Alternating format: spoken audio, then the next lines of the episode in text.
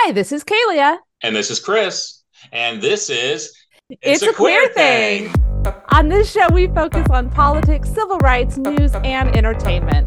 And on this show, we have special guests and interviews focusing on issues relevant to the LGBTQ plus community. So let's get to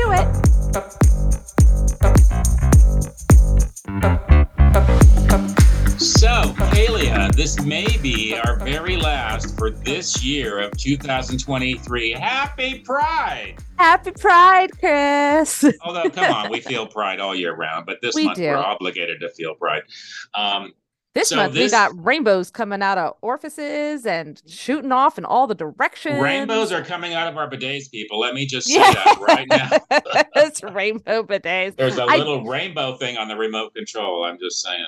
I just literally made a, one of those TikToks about the Rainbow Pride collection in TikTok in a Target the other day because, and I know part of it is that I waited until the end of the month because I just been busy.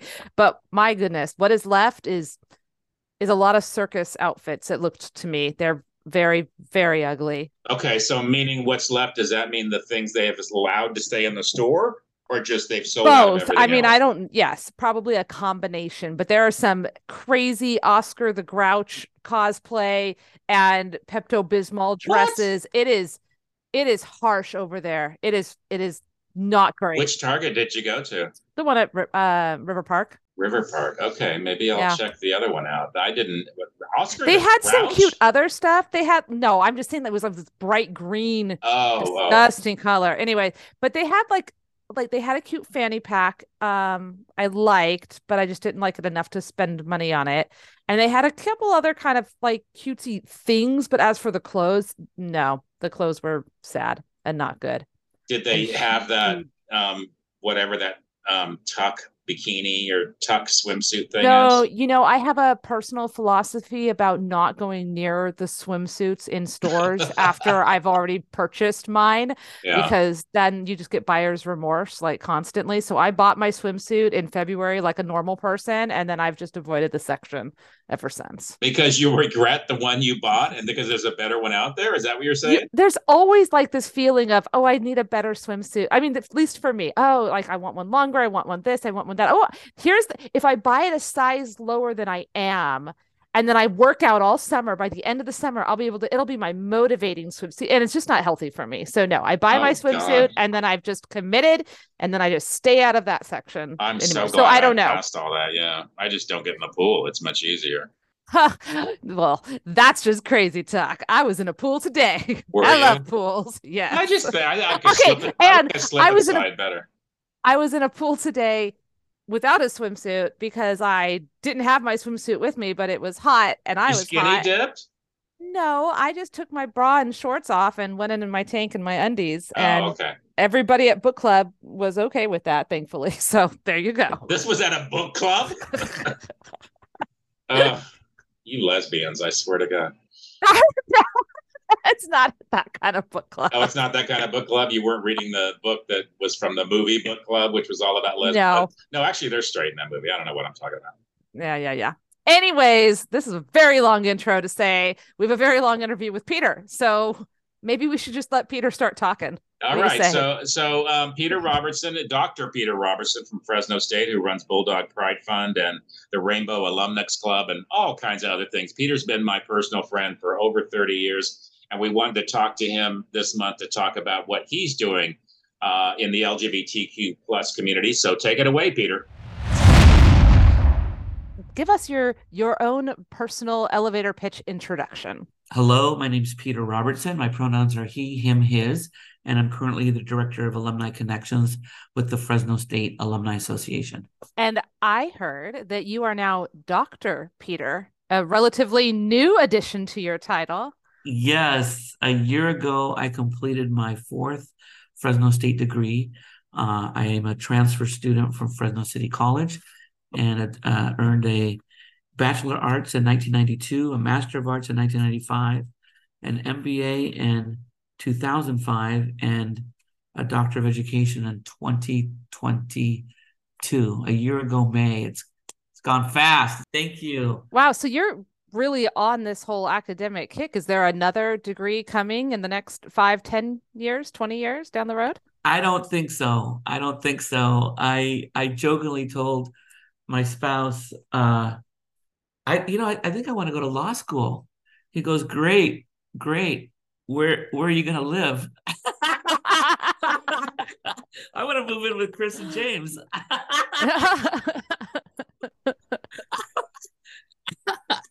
Where are you going to live? Oh, oh my goodness, that's too Yeah. funny. Well, okay, so you're obviously very involved in the academic world.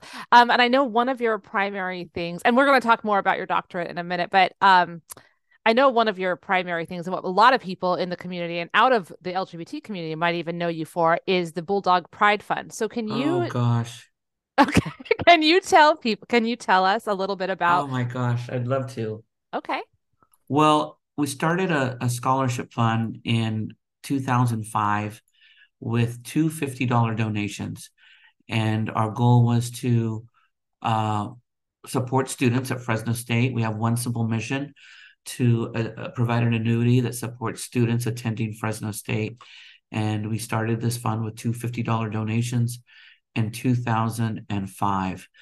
And uh, today, we've provided 96 scholarships valued at $185,000. And as of June of last year, total donations were 651,000 and our endowment balance was close to $700,000. Wow. So who gets these scholarships from the foundation? Great, great question. It's established under the auspices of the Fresno State Alumni Association. That's about a seven million dollar, six and a half million dollar scholarship endowment. And the Bulldog Pride Fund specifically supports. Uh, we have ten awards that we give. We have one um, that goes to the ASI President's Award goes to the student elected president of the student body. We have one uh, in honor of Edna Gar- Gar- Garabedian in music for vocal performance. We have one in memory of Eartha Kitt in vocal performance. We have two in theater, one for Larry Newsom, who left a very uh, generous bequest, and we have one for Raymond Burr, whose uh, partner had roots here in, in the Central Valley. And then we have one general award. We have one for the student that performs as timeout. Uh, we have one for the drum major of the marching band, and we have one for the president of United Student Pride. So total scholarships awarded for the last few years have been $2,000 scholarships, 10 $2,000 scholarships. But this next year, we're going to give out $3,000 scholarships. So we will, we will, we will award uh, $30,000. And then our, our, the scholarship I'm really, really proud of um, is we've renamed um, our Humanics Award uh, in memory of Jeffrey Robinson. And so the inaugural Bulldog Pride Fund Jeffrey Robinson Humanics Award will be announced this fall. And that student will receive a $3,000 scholarship. And we worked with um, Jeff Robinson's surviving spouse, his husband, Juan Bustamante, where we got permission to use his name and his likeness just as, as a way to honor um, the legacy that, that Jeffrey made here, the difference he made here in the Valley. So 20 years from now, 50 years from now, 100 years from now, there'll be students at Fresno State uh, that will be known as as Bulldog Pride Fund Jeffrey Robinson Humanics Scholars. So it's just a beautiful legacy to see his um, to see him live in the students of of today and of tomorrow. What a way to, to make people live on. What about Zoyer Zindel? Don't you have one for Zoyer as well? You know what? That's a great question. The the Zoyer Zindel Scholarship is um, in the College of Health and Human Services, and Zoyer, as you know, was a uh, a very well known two time grad, Fresno Fresno uh, Fresno State two time grad, transgender activist, social justice advocate, who passed away uh, uh, a couple years ago, and we worked with um, we worked on fundraising a, a scholarship for for him. You have to raise five thousand dollars to start a scholarship account with the university, and then you have to raise a total of twenty five thousand within five years. And we raised thirty seven thousand dollars in three months. And so this year, this current year, is the, the is the second Zoyer Zindell scholar. Um, and there will be another scholar next fall, will be the third scholar. So that's known as the Zoyer Zindell MSW Memorial Scholarship Fund. And that was established under the College of uh, Health and Human Services. It's open to all students to apply, um, but it's for grad all students in the MSW Masters in Social Work program. So we uh, we all all of us obviously knew Zoyer Zindell, and uh, it's great to hear that happening, and it's great to hear Jeff Robinson being honored because we do this show in honor of Jeff Robinson when he passed away. Peter, you were instrumental in getting me involved uh, with KFCF uh, 88.1 to do this show.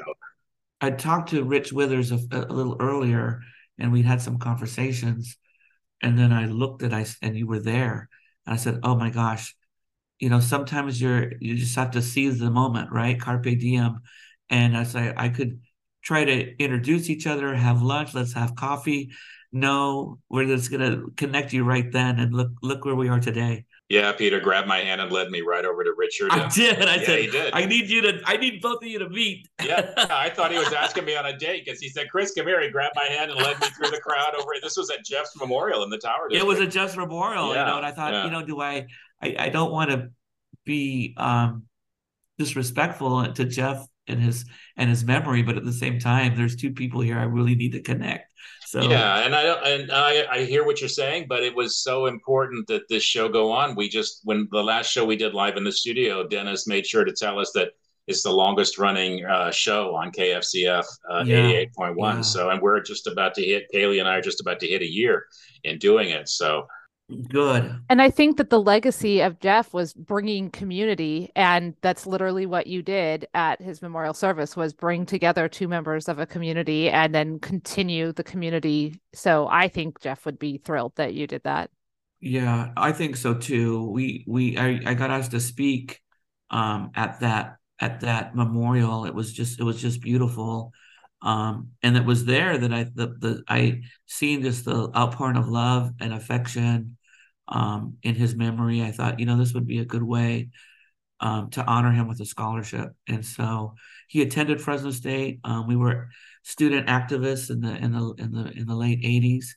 Um, did a lot of things together, and so it was a, a perfect way, a, a perfect fit, I think, for for his memory as well as the university. He spoke at one of the Rainbow graduation celebrations. Was very very involved in United Student Pride at the time called uh, the GLSA, Gay Lesbian Student Alliance, was very active in student government. Um, he really became a, a leader among leaders in bridging um, the allies that weren't completely allies at that time, but became allies over time. Um, one of the things that, that Jeff did was in May of 1989, I think is the year, uh, a group of students were arrested um, for civil disobedience. And I was at this event where um, the police came and said, if you don't, uh, if you don't leave, if you don't dis disband, thank you, um, you will be arrested. And if you're arrested, you you may lose your financial your Pell Grant.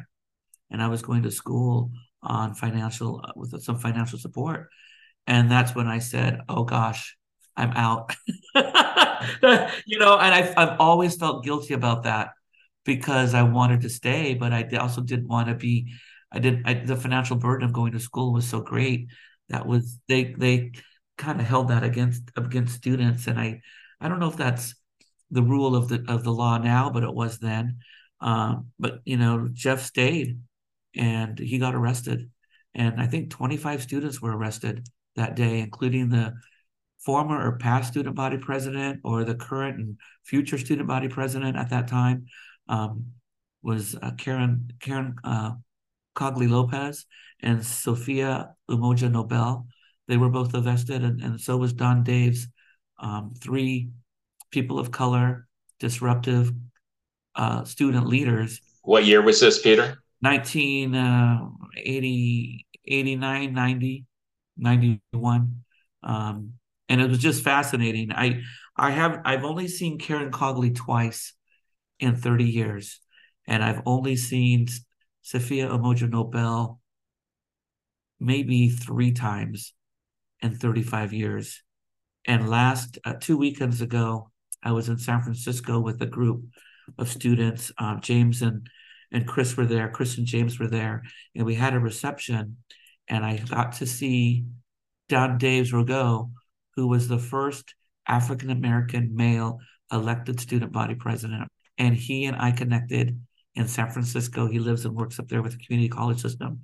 And it, we had the most wonderful time, connected with him, introduced him to the dean of the College of Social Science. He was a history major. And I have not seen him in more than 30 years. And it was like I saw him yesterday. It was so beautiful. Gave him a beautiful hug, embraced, and just had a moment of uh, reflection and um, little little triggering of trauma and some pain that we'd all gone through. The KKK being on campus, our booth being burned down, um, anti-gay, uh, LGBTQ, uh, hate, um, religious uh, preachers in the beach area, just all this trauma that um, I've hoped and tried to use for power to make me stronger. But even reflecting on these stories um, does bring a little bit of pain. Uh, we cried and, and we laughed again, you know. So it was, it was, it was, uh, it was beautiful, you know. And I don't know when I'll get to see him again, but it was beautiful to see him then and just reflect on the power of community, the power of allyship. Um, you know, we can't ask others to be allies of us unless we're willing to be allies of others. He was he was he he was an ally to the LGBT community, and it was it was beautiful to see that allyship um, fostered at Fresno State 31 years ago. And I think that when you're when you're in the midst of it, especially when you're young, you don't see it for what it is. But I think you're experiencing it now, Peter. When you look back, when you're older, you realize the impact things had and uh, the direction that your life went because of the things that happened at that time. Yeah, my my my uh, last last summer, I had I had a one of my reach out to me on Facebook, um, and we we talked about um, Thanksgiving weekend of 1987. Our booth, our little booth in the free speech area was burned, and so we had a a uh, a rally in the free speech area, and uh, he reached out to me and said, "I re- you know I re- I remember you being there. You were always so kind and caring. Um, you never asked where I was coming from. You didn't ask, um, you know, my my sexual orientation. You were just always so warm." And I said, "It's I, I didn't ask because I didn't care. I was just glad you were there." You know, and he says, I remember you you um, gave a speech a speech in the free speech area and said something about um, something. And i said oh i remember that that rally. I remember that rally. I remember who spoke. I remember being there. Um, and i said but but i didn't speak i would have been too shy to speak and he sends me a picture of me speaking and then a clipping from the Collegian where I'm quoted speaking. And I thought, I said, oh my God, documentation. documentation. I remember the outfit I wore, black turtleneck with a herringbone jacket. But um, what was what was so uh, incredibly beautiful but confusing for me at the time was I didn't remember speaking until I saw the picture, and I didn't remember what I said until I read the article. And so last August, I'm connected with one of my mentors, Dr. Chris Clark, who's at the University of Helsinki.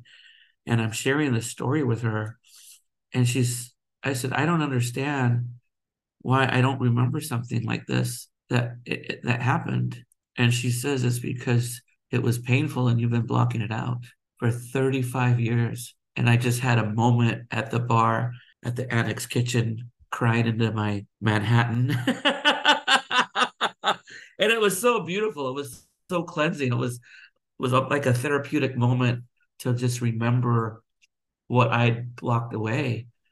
You know, I've I've had experiences like that, and you don't think you don't think it's as simple as I blocked it out because you don't think as a person that talks all the time and, and, and as an activist, you don't think, why would I block something out?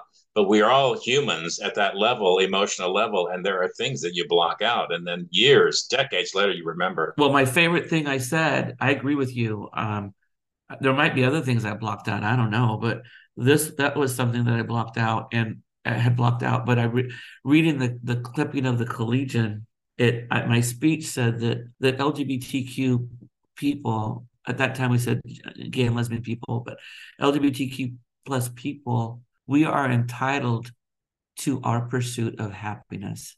And I was so proud that somehow in my little brain I I I found enough um, tenacity to quote the Declaration of Independence, you know, at, at such a young age, and I I still believe that it's our America too, right?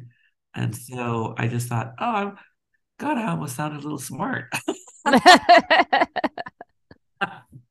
well, so eh, I could go so many different directions from that, but I do want to ask about the the campus, the campus life and the changes that you've seen, you know, spending so much time at Fresno State. Oh gosh. I really appreciate you asking about that. I'm going to I think two things that I was involved with, well maybe three, was I was one of 14 founding members of United Student Pride in 1987. And then in 1990, I was one of two uh, co founders of, of Fresno Reel Pride with Ken Fries. We were just students at Fresno State. And then um, the following year, I worked with Jeff, who started the Rainbow Pride Parade in the Tower District. And then fast forward to 2014 at Fresno State, we had the first Rainbow graduation celebration. And um, the following year, we started um, Rainbow Alumnex and Allies Club. And we use the word alumnex um, because it includes non binary uh, people. Alumni is a Latin word um, that in- includes men and women um, only, male and female. And so we use alumnex. It's a bit um, disruptive of social norms, but we use that because it includes space for non-binary people and that's very important to us and so the campus has really grown. I'm really proud of the things that are happening. Um, we're not where we we're so much better than we were yesterday but our work's not done. I think we need to i, I think it's you know there's still we, we, we need to pause and reflect and appreciate where we are but also work towards the future um, to be even better at doing what we do. I, I gave a presentation at fresno state um, three or four weeks ago one of my favorite presentations with my number one thought partner on campus, Esteban Para Guerrero, who was with the Cross Cultural Gender Center, but now he's with Upward Bound.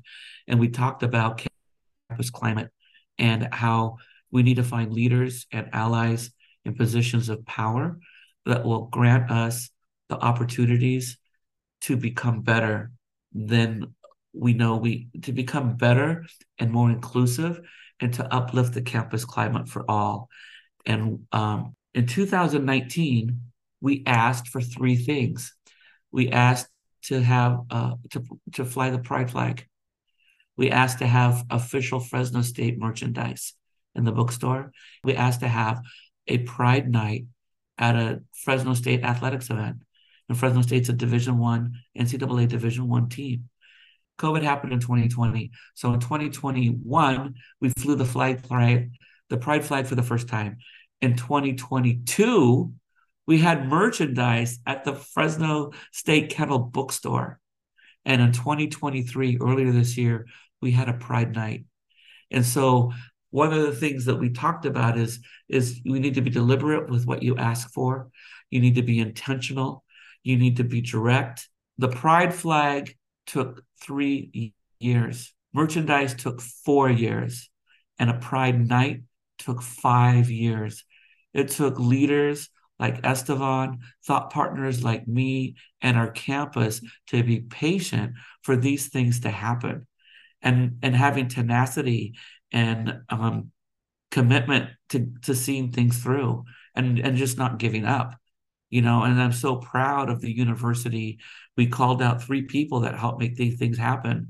Um, our president Saul Sandoval, our vice president Debbie Astone, our executive director Jackie Glazner, and our director of athletics uh, Terry Tumey.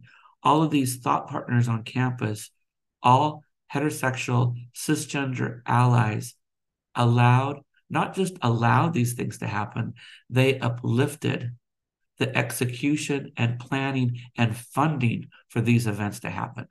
It I cannot tell you how beautiful that is for me to reflect back on this journey that I've been a part of for 35 years to see the campus do these things because it's just like it's so beautiful. No, I just I'm just moved with joyful emotion. Yeah, I think that's such an important point that a lot of times the younger generation doesn't understand. And I've spoken about this at various gatherings and rallies around town.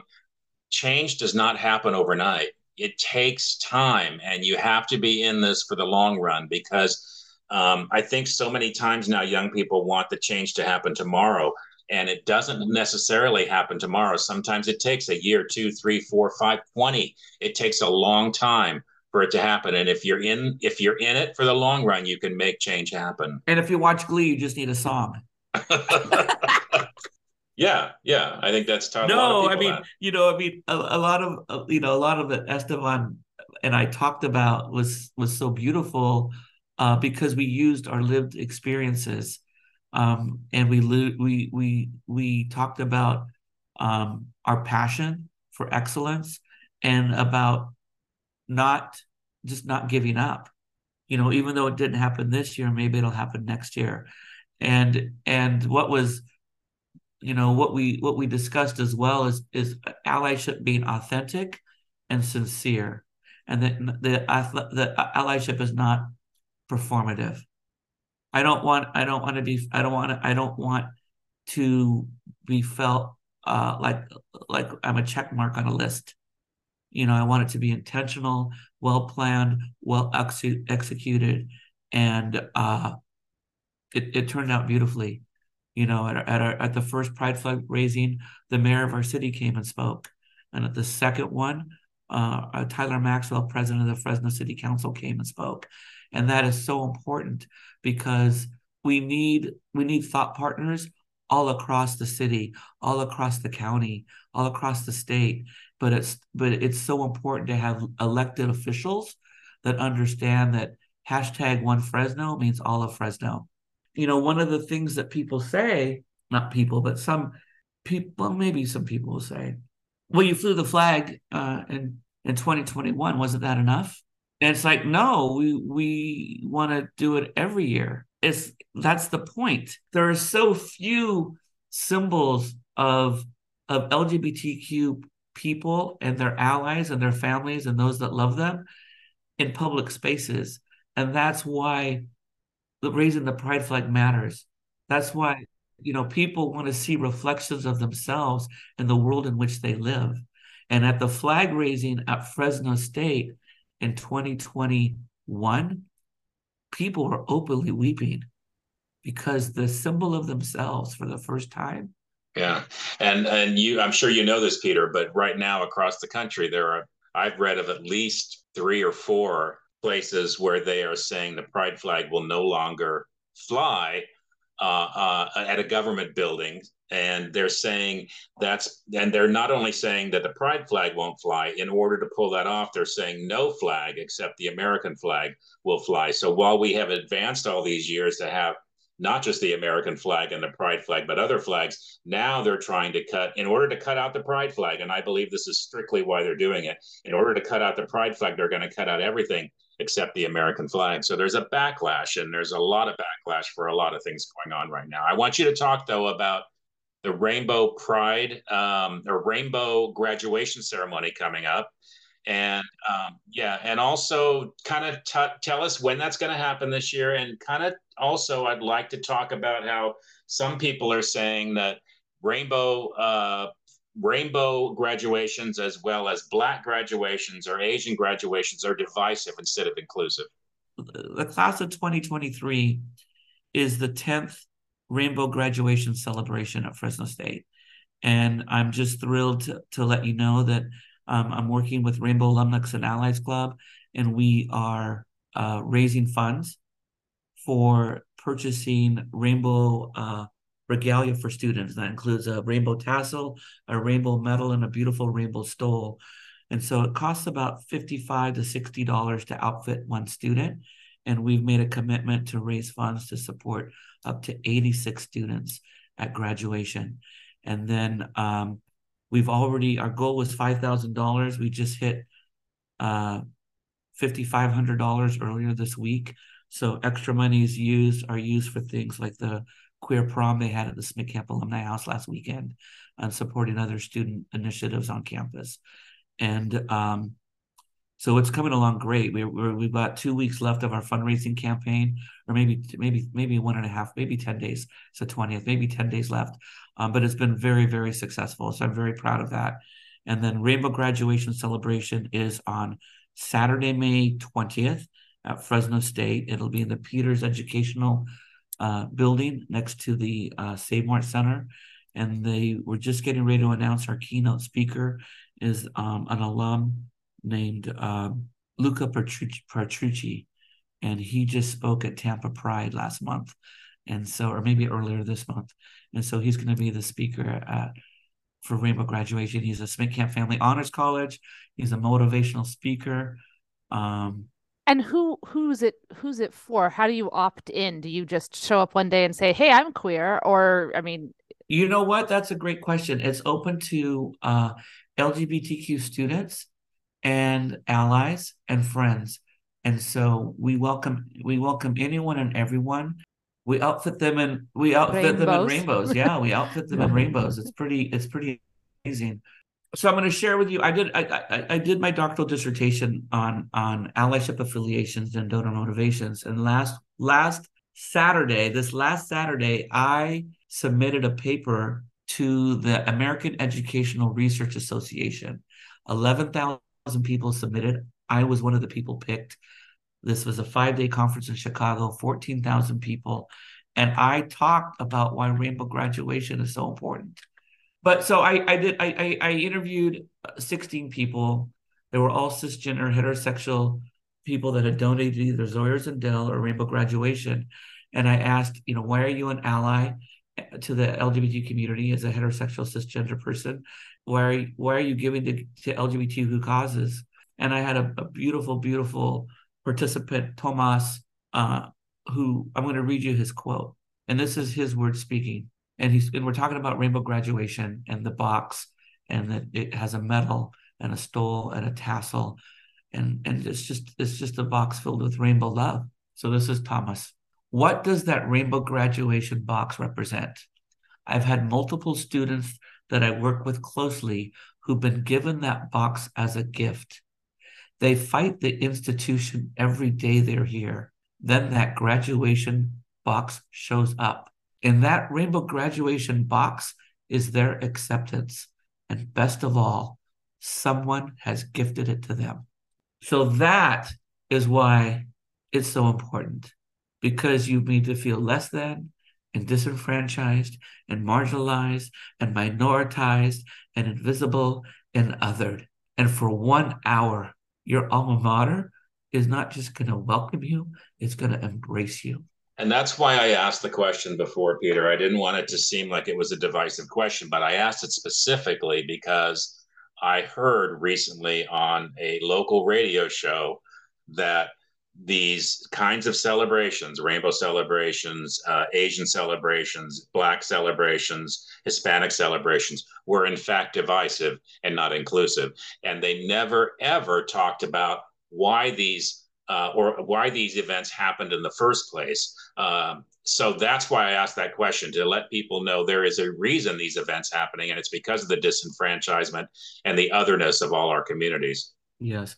Anyone that feels that these celebrations are unworthy need to go to one and see one firsthand. So I invite you to come on Saturday, May 20th to Rainbow Graduation Celebration. And I invite you to come to the Save Mart Center on Saturday, May 20th for the 46th, 47th annual Chicano commencement, where 15,000 families fill the arena and cheer on these first generation graduates from all across the valley. It is the most spectacular event I've ever been to. I went to it last year. So anyone that thinks these events are unworthy, go to that and then and then see if your mind has changed. Because you will never see families people bring 10 15 members of their family to stand and cheer when they call your name and you walk across the stage. It's a fiesta. They have mariachi they have dancers they have music. It is the most stunning celebration. And the first year they got you know 50 students and now they're getting 1500 students. You were just referencing your paper and that was definitely something we wanted to talk to you about the academic paper. And my what i have written here um, that it's called we're here but not queer exploring lgbtq plus allyship affiliations and motivations for giving within higher education.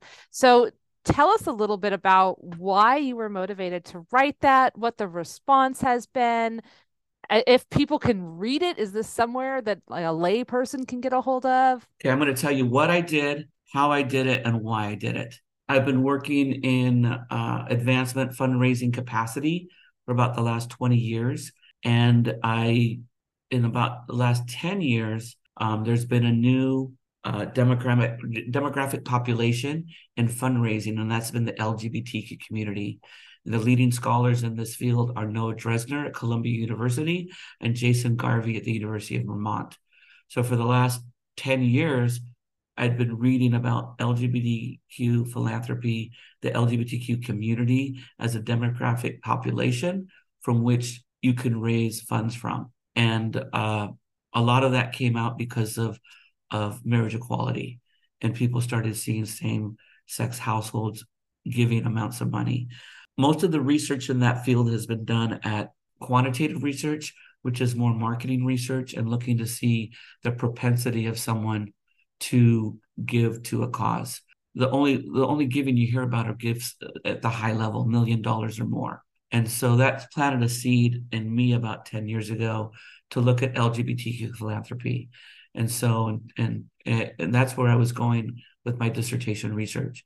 And I was going to explore LGBTQ philanthropy at a state school in in Central California. When I worked on the Zoyers and Dale Scholarship Fund, we raised um, $37, $37,000 from 99 people. And so the 99 people, I saw the list of donors. I excluded gifts from organizations, and we had 85 households. And of those 85 households, 40% were heterosexual households four out of 10 donors giving to the Zoyers and Dell Scholarship Fund were heterosexual and cisgender. And that is when I pivoted my research from LGBTQ plus population to allies of the LGBTQ population. And so the work I did is uh, known as emerging work. Um, it's a new demographic that no one has ever looked at before. And so I wanted to lean in with my lived experience living in Fresno, my friendships with with with people like both of you listening and learning from the people around me. And so i my dissertation was on heterosexual and cisgender allyship affiliations to the lgbtq community number one. And number two heterosexual and cisgender donor donor motivations for giving to lgbtq campus programs and student initiatives. And so i interviewed 16 people I wrote a 137 page dissertation, and and that was my work, um, and that I completed in May. And so my dissertation chair and faculty mentor, uh, Dr. Jonathan Pryor, says, "Okay, now you have to be published." I said, "Okay, I can do that." Um, and so I wrote a submission last summer to this AERA conference and asked if I could uh, either do a poster presentation, a roundtable, or be a speaker and then my dissertation chair, Dr. Jonathan Pryor, says, Well, now you have to write a paper. I said, What? And I said, No, you're submitting a paper. This is an academic conference. So I spent Christmas break and the month of January condensing my 137 dis- page dissertation to 44 pages. And that 44 page document is what I submitted at this conference. And so last Saturday, I submitted, I, I pr- gave a presentation and it was so beautiful because I I my topic my paper was we're here but not queer. You know, for 30 years we've been saying we're here, we're queer, get used to it. Now we say we're here, we're queer, we're tired.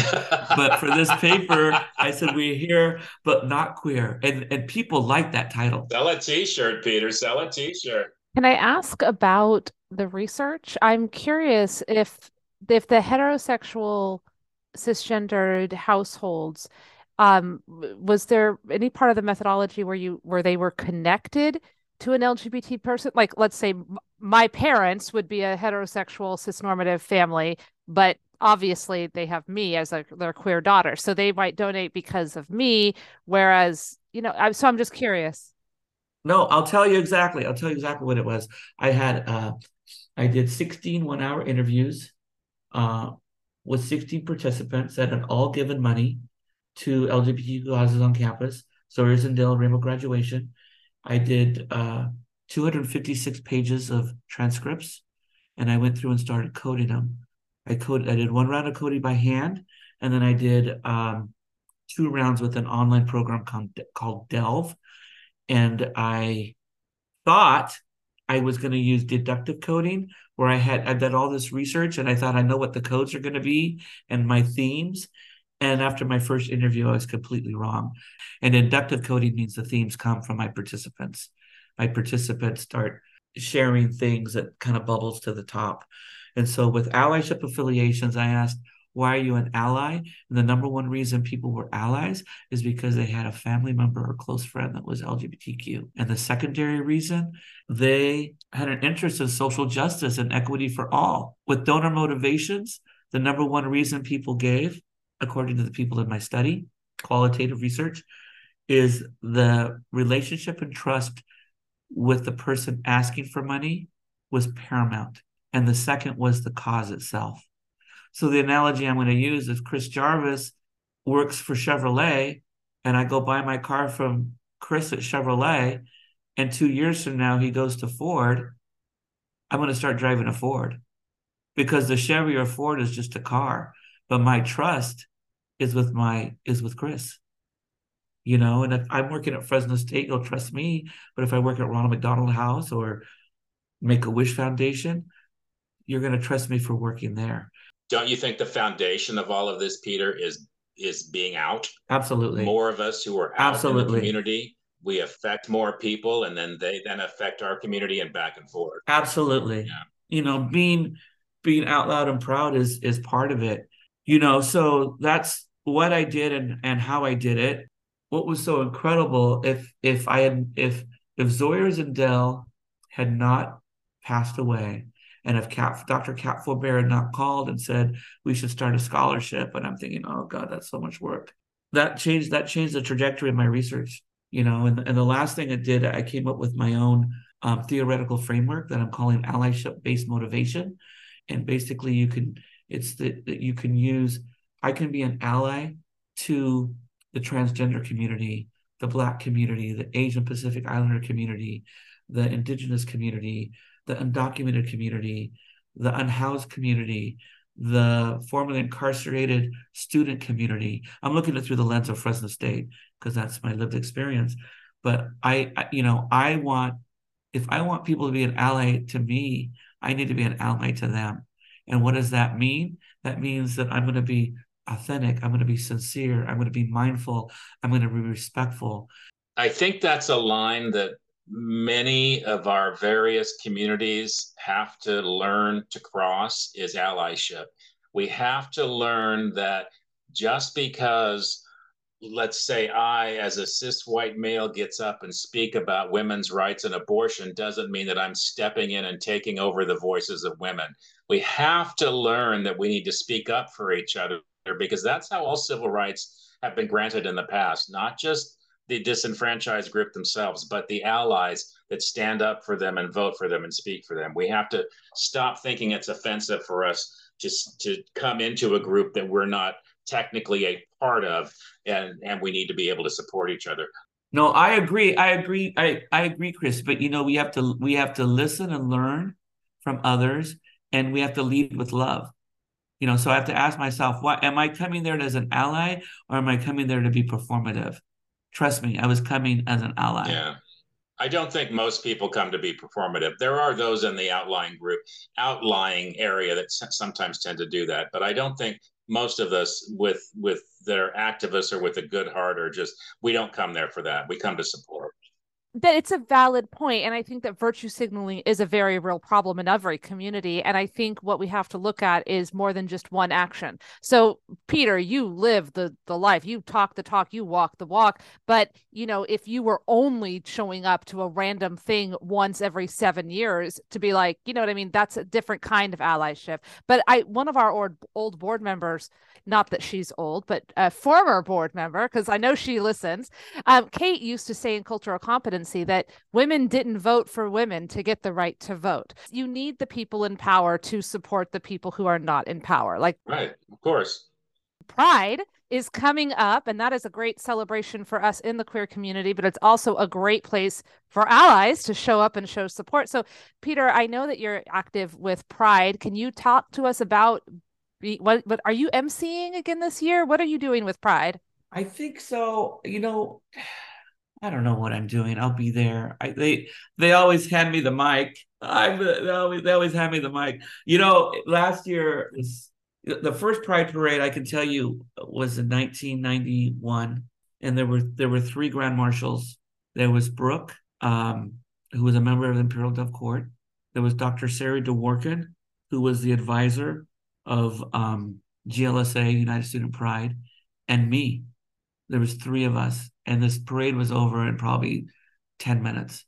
Were you there? I mean it was it was ridiculous. And so we're over by the dmv we're getting in these cars. I'm on the back of this convertible and we got all the way up to almost where international furniture is before there was anybody on the street. And then and then we heard commotion and sure enough we get close to the tower theater and in that parking lot now uh were it was was members of the kkk dressed in, in full regalia, um, white hoods, white robes, and there were barricades around around them.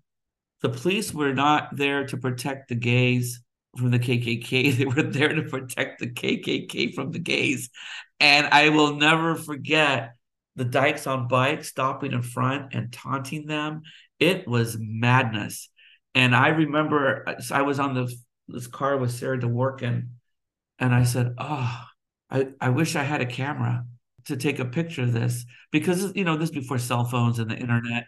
This was 1991, June 1991. Talking to Jeff Robinson, he you know he was one of the original um, and Cindy Williams as well organizers for this, and he. I remember when he called me, he said, "I we you know we the the the committee met and they want you to be the grand marshal of the Pride Parade." And I and I said, when? He says, um, next week. And I thought, oh, okay. And then later I'm thinking, I guess I'm on this the B or C list, but that's okay. yeah. So uh, I said, yeah, I'll do it. And I and I never looked back. And so the next year he asked me to be the MC. And and so every year I've been MCing since since then. I would like to reserve the right to bring you back in a year and talk about other stuff because I I feel like there's uh, because I there are things we didn't get to, but I also know that podcast people um, only listen for so long. So we want to we want to save. We want to talk to you about the LGBT minor. We want to talk to you about the changes in the tower. We want to talk to you about the LGBT community. We want to talk politics. We want to talk the future. We want to talk about these things. Absolutely, you can reach me. Um, on Facebook at Peter Robertson7. You can also reach me on LinkedIn. And then also, uh, Bulldog Pride Fund is www.bulldogpride.org. All right, Peter, we'll, we'll let you go. Peter has been your personal friend for years and years and years, but as a younger person who I has knew not... it. There she goes. At least she waited till after the interview this time yes.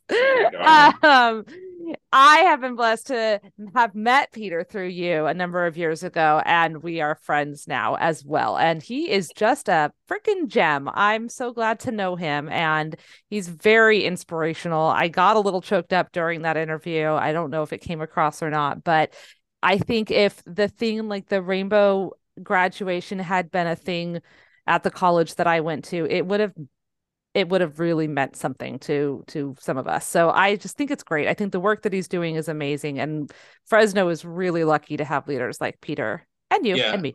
Yeah, Not- yeah. Well, no, you're right. I mean, all of us that are that do work in the community are valuable and have have merit. But I will tell you that nobody that I know of works harder than Peter Robertson. He is out there every single day, going to eight thousand events a day, um, promoting things, talking to people, sharing his experience. Um, he just did a, a paper on allies in the community, as as he talked about in the interview. Um, he has been working nonstop for as far as I know, as long as I've known him, which is 30 plus years. So, you know, um, kudos to all of us that work in the community, but there are some of us that just, you know, excel. And Peter is one Yeah. of those people. He definitely, definitely is. And I would remi- be remiss if I didn't say that one thing he does need to do, though, is he needs to come to a kickball game. Oh, and what would he do? Would he do kickball or just comment like I do, or what would he do? I'm not sure. Maybe we could get him in a cheerleading costume. What do you think? oh, I think that would be fairly easy, actually. but I had to mention kickball at least once. I know people listen for it. I And just uh, did a shot Had, when you mentioned it. I'm just saying. we had an episode recently where I didn't say it, and people were like, "Hey!" I was- trying to drink here. Mention kickball. exactly, exactly. But no, we're really lucky to have Peter, and I'm really glad that he's here for Fresno. So Yeah. that was a great interview. I was really, and what a wonderful way to close out the month. You know, we we started at the top of the month talking about pride and but talking about drag and talking about all sorts of things that affect our community. And this has been a very busy month for us you know in terms of podcasts in terms of pride but i just think that peter as the bookend here at the end is is just perfect so yeah, i was and really I, you know, Kaylee and I have worked very hard this month to get all this information out there, and we um, we probably won't work as hard next month. But let me, it's been a really long month, but we're super happy and super energetic about bringing these people to you, to the public, so you can see everything that's going on in the community. We appreciate you listening in, and we so appreciate the people that have given us interviews this month. And we will plan to do this again next June, and we won't stop in between. We will do random interviews in between with uh, performers across the country that are facing discrimination and facing legislative actions that keep them from performing and activists that are trying to do the work that we all need them to do. So, yes and if you like what we do here that's great please please like us on our social media. And if you really like what we're doing here please share us or write a little reviewy thing on whatever podcast platform you listen to us on because those reviews and those ratings especially the high ones really help spread the word of mouth. And we would love to be able to reach into new demographics and kind of broaden our reach into the not just the community here in Fresno but across the state and et cetera, et cetera. So like us, review us, share us. Please keep listening. Of course, you can email us at it's a queer thang, T-H-A-N-G at gmail.com. You can find us on Facebook. You can find us on Instagram. remember that Pride is not just in June, Pride goes out throughout the year. So, please, you guys, pay attention to what's going on politically around you and in your communities. Speak up, speak out, stand up for who you are. Happy Pride!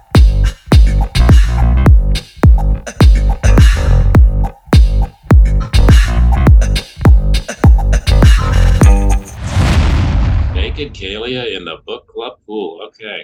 I had a tank top on. Well, you were naked under it, though. I had undies.